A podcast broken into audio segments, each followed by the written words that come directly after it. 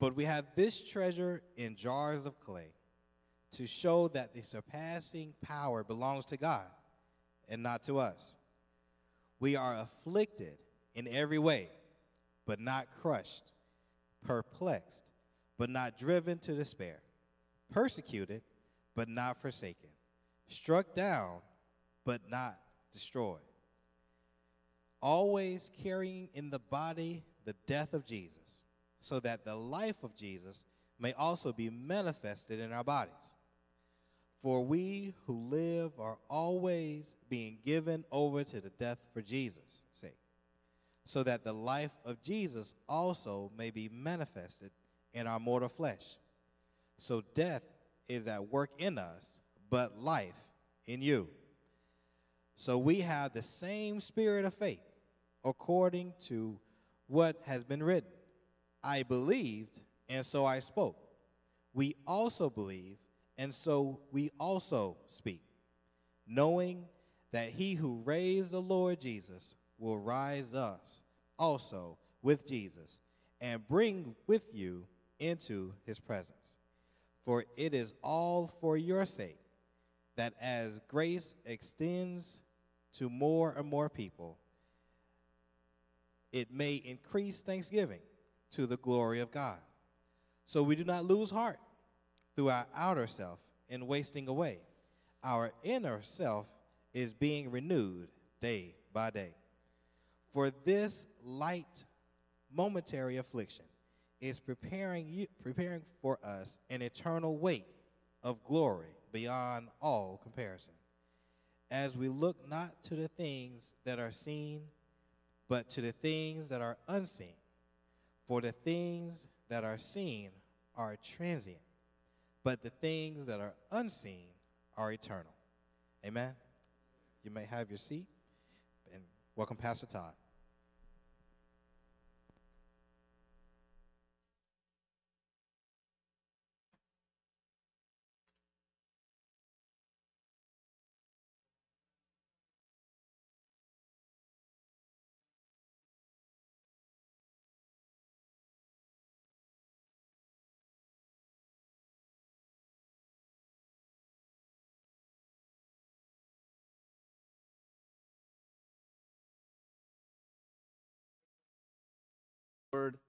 And then it's hot in here to me, so I'm gonna have to have somebody adjust the AC because I'm blazing.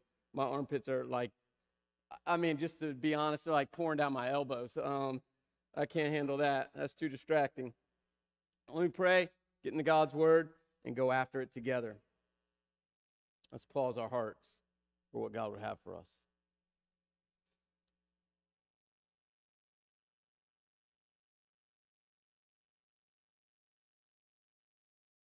God, we come with quiet hearts. Or we ask that you would quiet our hearts. Maybe we come with active hearts, with fear, with anxieties, trepidation. So we ask that you, through the Holy Spirit, would quiet our hearts to receive from your word, which is a gift that you've given to us that's infallible, inspired by you, inerrant with no error grateful for your word.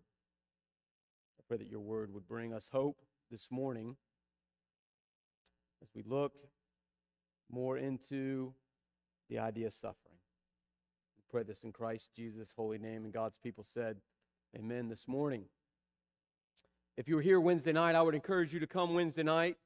Uh, this is a sweet moment of prayer and fellowship and eating together. I shared this with those that came on Wednesday night. You know, Sunday after church, I, I uh, left with a heavy heart.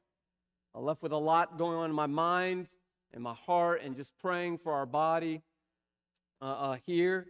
Uh, Monday morning, I woke up. I was in God's Word, studying God's Word. I'm in the middle of Second Corinthians. I came to the passage that uh, Brother Joshua just read to us. And that morning, I thought, this is where God would have me. We, are in, if you haven't been with us, we're in the letter of James, and James is talking about our trials.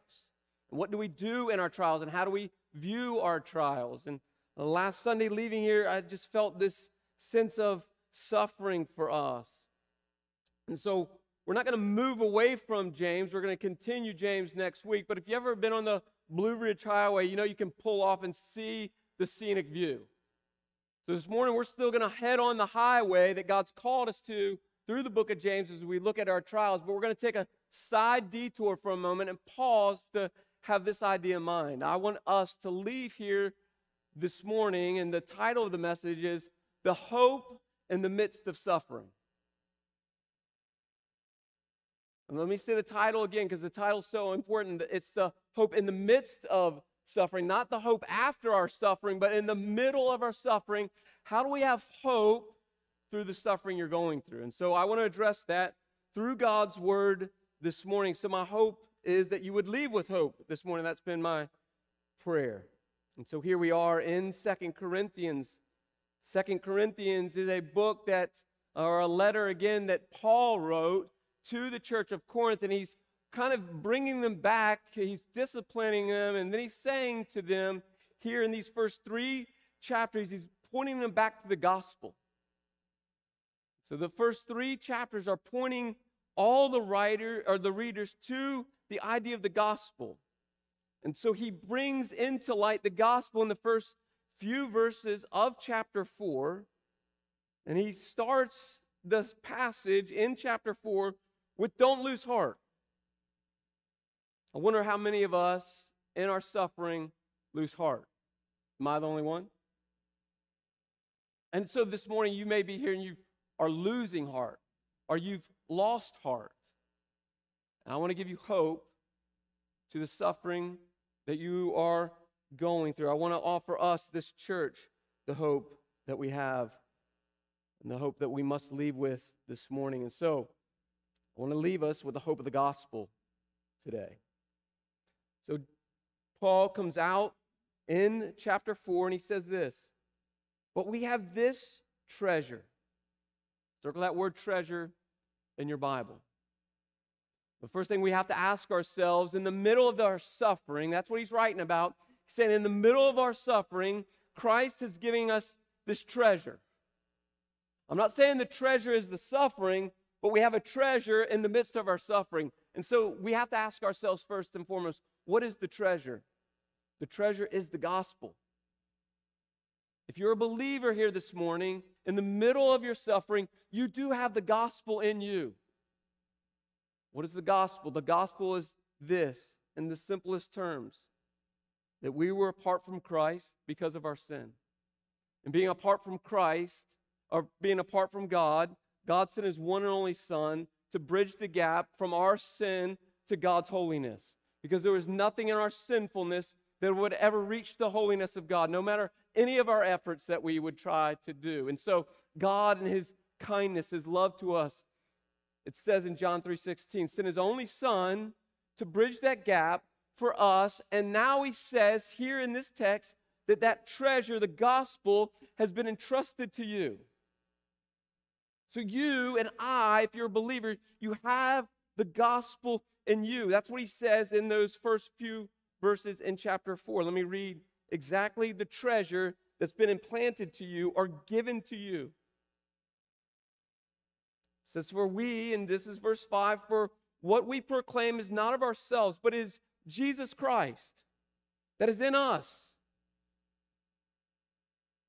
For God said to us, Let light shine out of darkness, as shown in your hearts to give the light of the knowledge of the glory of God in the face of Jesus Christ. What Paul is saying here is this that God has given you the treasure of the gospel in your life to do something with that treasure.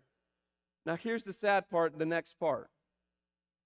Now, if I were to give you a treasure, where would you put the treasure?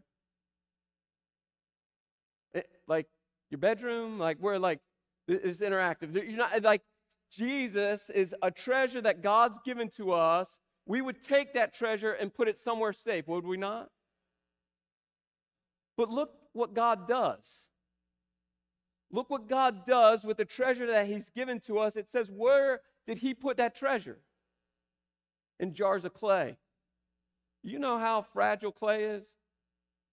He's going to go on in the text. But now, in God's sovereignty and His wisdom, He's given you the gospel in the moment of your suffering in a jar of clay. Why would He do that? Because no one in this room would put a treasure in a jar of clay that's breakable, perishable. We'd go house it somewhere that nothing could get to.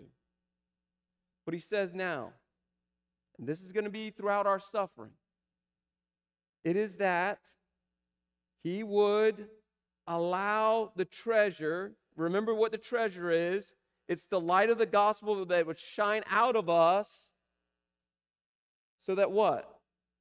to show the surpassing power belongs to God, not to us. So God, in His wisdom, implants the gospel into something that's breakable so that you and I can't say we had anything to do with it.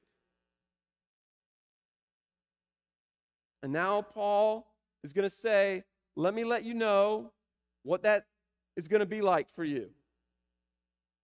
And now comes the rough part. He says, So now we have this gospel message in us as a treasure given to us by God, so that not our power would be seen, but his power would be seen through us. And now he's going to show us how that power is going to be seen to other people outside of us. He's going to give four paradoxes here in the text. These are four promises, though, for us. Here's the four promises that God gives to us through Paul. He says, We're afflicted in every way, but not crushed. The first paradox is this we are afflicted in every way, but not crushed. What that means is, those words mean this that there's going to be pressure that's going to be placed onto you.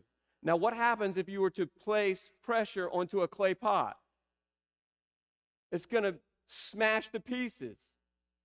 But yet, God is saying through Paul, though there's pressure, though there's suffering, you're going to have a lot of pressure. But because of the power of God that He's entrusted in us with the gospel, it's His power, not our power. The power of the gospel that's in you will withstand the pressure that's going to come to you in your suffering. Now, how many of us in our suffering does it not feel like all the walls are caving in on us? And yet, the promise of the hope of the gospel is this yes, there will be pressure. I don't know what the suffering is you have. That is pressure. But the promise this morning is you will not be crushed in your suffering. Satan wants to say to us, we will be crushed in our suffering. So what happens is we then believe that I've got to be the one that withholds the pressure.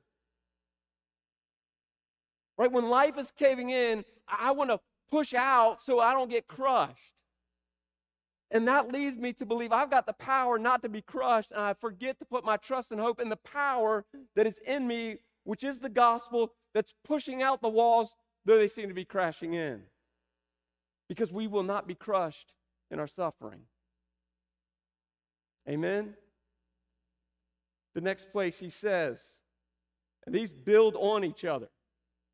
The next one he says is this You will be perplexed but not driven to despair. Again, these paradoxes, if you look at them in the Greek, are really discouraging because there's going to be pressure. That's not a promise you won't have pressure. You will have pressure. The next one is this the word perplex means this in the Greek you will have loss. Like in your suffering, you will lose things. You'll lose some of your health. You may lose relationships. You may lose a job. Like there is loss in our suffering. But here's the, the promise of this paradox. Though you lose, he says you won't lose everything. What's the thing you won't lose? The gospel that he's implanted in you. He will make sure you do not lose that. Nothing can rob you out of the Father's hand. That's a promise that we've been given. So you will have loss, but you will not have total loss because you have the gospel. The next one is the fourth thing is this you will be persecuted, but not forsaken. What that word persecuted means is this you will be hunted down. Like there is a hunter coming after you. That's what Peter will tell us in 1 Peter chapter 5. We have a enemy that prowls around like a roaring lion. What does roaring lions do? They hunt their prey. You are being hunted. In your suffering, God is allowing you to be hunted by the adversary. I don't know why. I just know that's what the Word of God says to us. But here's the promise though we're hunted, we're not forsaken, we're not let alone. Which means He will pursue us, but He can't kill us. Remember what Jesus says in John 10 10. The thief comes to steal, kill, and destroy. That's hunting. He says, but this, if you come into the rest of that text is about if you jump into my sheepfold, then I'll protect you and you're not alone. And though the, the enemy comes against you, you have protection. You're not alone in your suffering. Again, how many of us in our suffering does it not feel like we're being hunted down and being killed and we feel all alone? How many of us, me included, have said in our suffering, Where is God? Where is He? Right? Because what Satan wants to do is take our eyes off the Lord and put them, and he'll say it later on in the text, is to put our eyes on the world to find our comfort and our safety. Because the moment we take our eyes off the Lord and put them on to the horizontal rather than the vertical, we're in danger. The next one, he says this You will be what? Struck down, but not destroyed. Here's what Paul is saying in that text You will be knocked down, but you won't be knocked out. Again, in your suffering, you will hit the canvas. It's a, it's a boxing term he's using. You may take a knee, you may fall over me, you may stagger on the ropes. And some of you t- this morning are staggering on the ropes. Some of you may be one knee down. Some of you may be feeling like you're flat out about to hit the 10 count from the ref. But the promise from God through His word is this you might be struck down, but you won't be knocked out. You won't get to the 10 count. You will always get up again. How come? Because the power of the gospel is in you, and the, the power of the gospel is in you. When you're knocked down, we get to get up. But it's not you getting up on your own, it's what the gospel, God in you, that allows you to rise to your feet again. But here's the promise you will rise again. This is a cycle. You will be afflicted again. You will be perplexed again. You will be persecuted again. And you will be struck down again. This is going to be the natural rhythm of your life now till you hit your last breath. And that's why it often feels like, man, at every turn, the moment I feel like I'm getting up, I get knocked down. Am I the only one? But that's a promise from God. But the backside of that promise is this you won't be crushed, you won't be despaired, you won't be forsaken, you won't be destroyed. How come? Because of the power of the gospel. And so now Paul's going to say, hey, now what do we do with this rhythm that God, through his word and through the Holy Spirit, is going to allow us to go in? How come we go through suffering? Paul's going to answer that question. You want to know the reason you go through suffering. Paul now answers the question in the next few verses.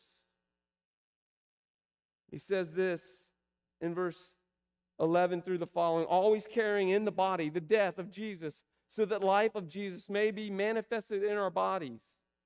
For we who live are always being given over to death for Jesus' sake, so that the life of Jesus also be, be manifested in our mortal bodies. And he gives the promise here, but he's saying this You will go through all these things because you carry the body of Christ. What is the body of Christ? Affliction. Hebrews will tell us he was, he was beaten. He understands all of your suffering because he's gone through the same suffering and then some. And we carry that body in us. So if we think we're not going to go through suffering, then we don't have a Savior who's gone through suffering. And he's saying to us, You will suffer, but here's the reason you will suffer because Christ suffered. And what's the reason that Christ suffered? And what's the reason that you suffered? He answers the question so that death is at work in us, but life in you. Well, who's the you? The you are those outside of you that are watching you go through the suffering. So we suffer for other people's sake so that they wouldn't see our power, but they'd see the power of Christ and God working through us. I don't think there's a better evangelistic tool than suffering. Let me say that again. The greatest tool for evangelizing a lost world is suffering. How do we know that? Let's get on a plane and go to China. Let's get on a plane and go to India. Those churches are going through these things, and we see their numbers of conversions coming in ways that we've never seen before. But it's not because they're not suffering, it's because they're going through suffering. So, do you want your neighbor to come through to Christ? You must suffer because they're going to witness how you suffer. And then they're going to ask the question, and you've probably been asked the question, man, how did you go through all that suffering? And then it lays the doorway wide open to share the gospel. So we suffer for the sake of others. Paul goes on to say, I'll just brief this for just a moment. We suffer because we have hope. Since we have the same spirit of faith, according to what has been written, I believed and so I've spoken. So we also believe and so we also speak. Here's why. He's saying this is how we speak in the faith. Here's how we speak in the faith. Here's how we go through suffering, knowing that he who raised Christ Jesus will what? Raise us also. We have hope in our suffering because just like Jesus suffered and died, he what? Raised from the dead. And it was not Christ who raised himself from the dead, it was the Holy Spirit, it was God who raised Christ from the dead. So the same God that lives in you is the same God that rose Christ from the dead from that, that tomb that morning. That same power is in you. That's our hope. We have hope because we have the power of the gospel. Do you believe that this morning? He goes on to say this we have hope in our suffering because we have the power of the resurrection in us. He says it again, for it is your sake, so that the grace extends more and more to people that they may increase in thanksgiving to God through the glory to the glory of God. We suffer so that other people will give glory to God. And now he comes to the, the final moment this morning. This is our hope this morning.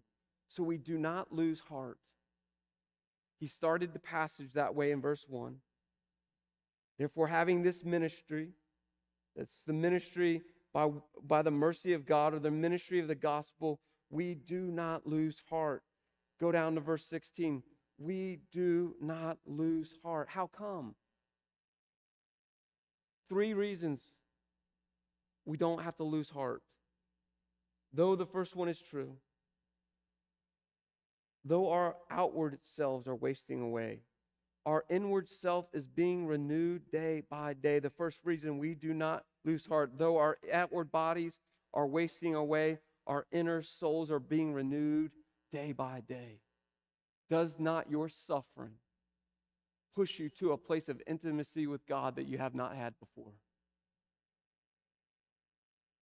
Like when I'm suffering I'm suffering hard, man, I'm going to my knees more and more and more. My, my life is going well. It's like, man, it's going well. I, I don't need to go to the Lord. Though I know I need to go to the Lord, my, my circumstances don't take me to the Lord. And I've seen many of you in here, God has allowed you to suffer and I have witnessed something eternal happening in your souls that I don't believe could or would have happened without the suffering. So the first thing is this though our outward bodies are wasting away, our inner souls are being strengthened through our suffering. The next one is this this is the promise for this light momentary affliction. The next promise is this in our suffering. I said it last week, I'll say it again. It is momentary. Remember what James said in James chapter 4 Your life is but a vapor, therefore, your suffering is but a vapor. Now, you might suffer now till you die. I have no idea.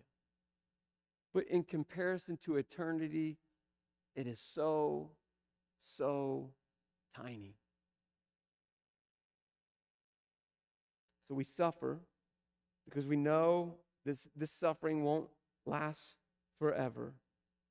And the last reason that we suffer, Paul says this because we believe our suffering is preparing us for the eternal weight of glory beyond all comprehension. Your suffering is preparing you for your eternity. Let me say that again. Your suffering is preparing you for what's next. And I don't mean what's next tomorrow, I mean what's next for the rest of your life. How come? Does not our suffering put us into deeper intimacy and worship with God? What do we know to be true about heaven? You will have a deeper intimacy with God and you will always worship God. So, in our suffering, it is the practice ground to be intimately involved with Christ and live out our lives as an act of worship. Because one day that's all you will do. So, this is the practice ground for your eternal state. But the way that God and the ways that God does that is primarily through suffering. I said it throughout the series, I'll say it again. Anyone that wants to live a godly life must suffer. How come? Because the one man that was flawless without sin on this planet suffered more than any of us. So if he suffered and he was flawless, you better believe we will suffer. Because we carry what his name is. That is why we're called Christians. It simply means little Christs. You will suffer. So, as a way of application, as a way of taking a side ramp to see the overlook of the Blue Ridge Mountains in our suffering, the glory of it all, we must suffer well. Because when we suffer well, we will see the glory of God. And so, in our suffering, I want to remind us of three things in our application. You will suffer because you live in a fallen, broken world, but it's temporary. You will suffer, but you must remember that God will use your suffering to win lost people. There's two things that we hold true here at Powell's Chapel to know Him and to make Him known. To know Him means we must suffer, and to make Him known means we must suffer well. Because we want to win this city for Christ, do we not? So we must suffer. The last one is this we must remember that God is and will continue to use our suffering first and foremost for his glory. I don't know how that works in his economy. I simply just know that's true. When I look at all of the heroes of the Bible, they all suffered, but they all pointed to God. Uh, Jared said it during the middle of worship. Those three young men that were thrown into the furnace, they said this though we perish and though we know God could, could save us, we simply are going to give our lives to the Lord. That's called the glory of God. So we first know that our suffering is for His glory. And the second is this we must remember that our suffering is for His glory and for my good. Will we suffer well? I promise this. Powell's Chapel, there is hope, capital H hope, in our suffering, the hope of the gospel. May we find him, seek him, believe in him, and trust in him through our suffering. Let us pray together.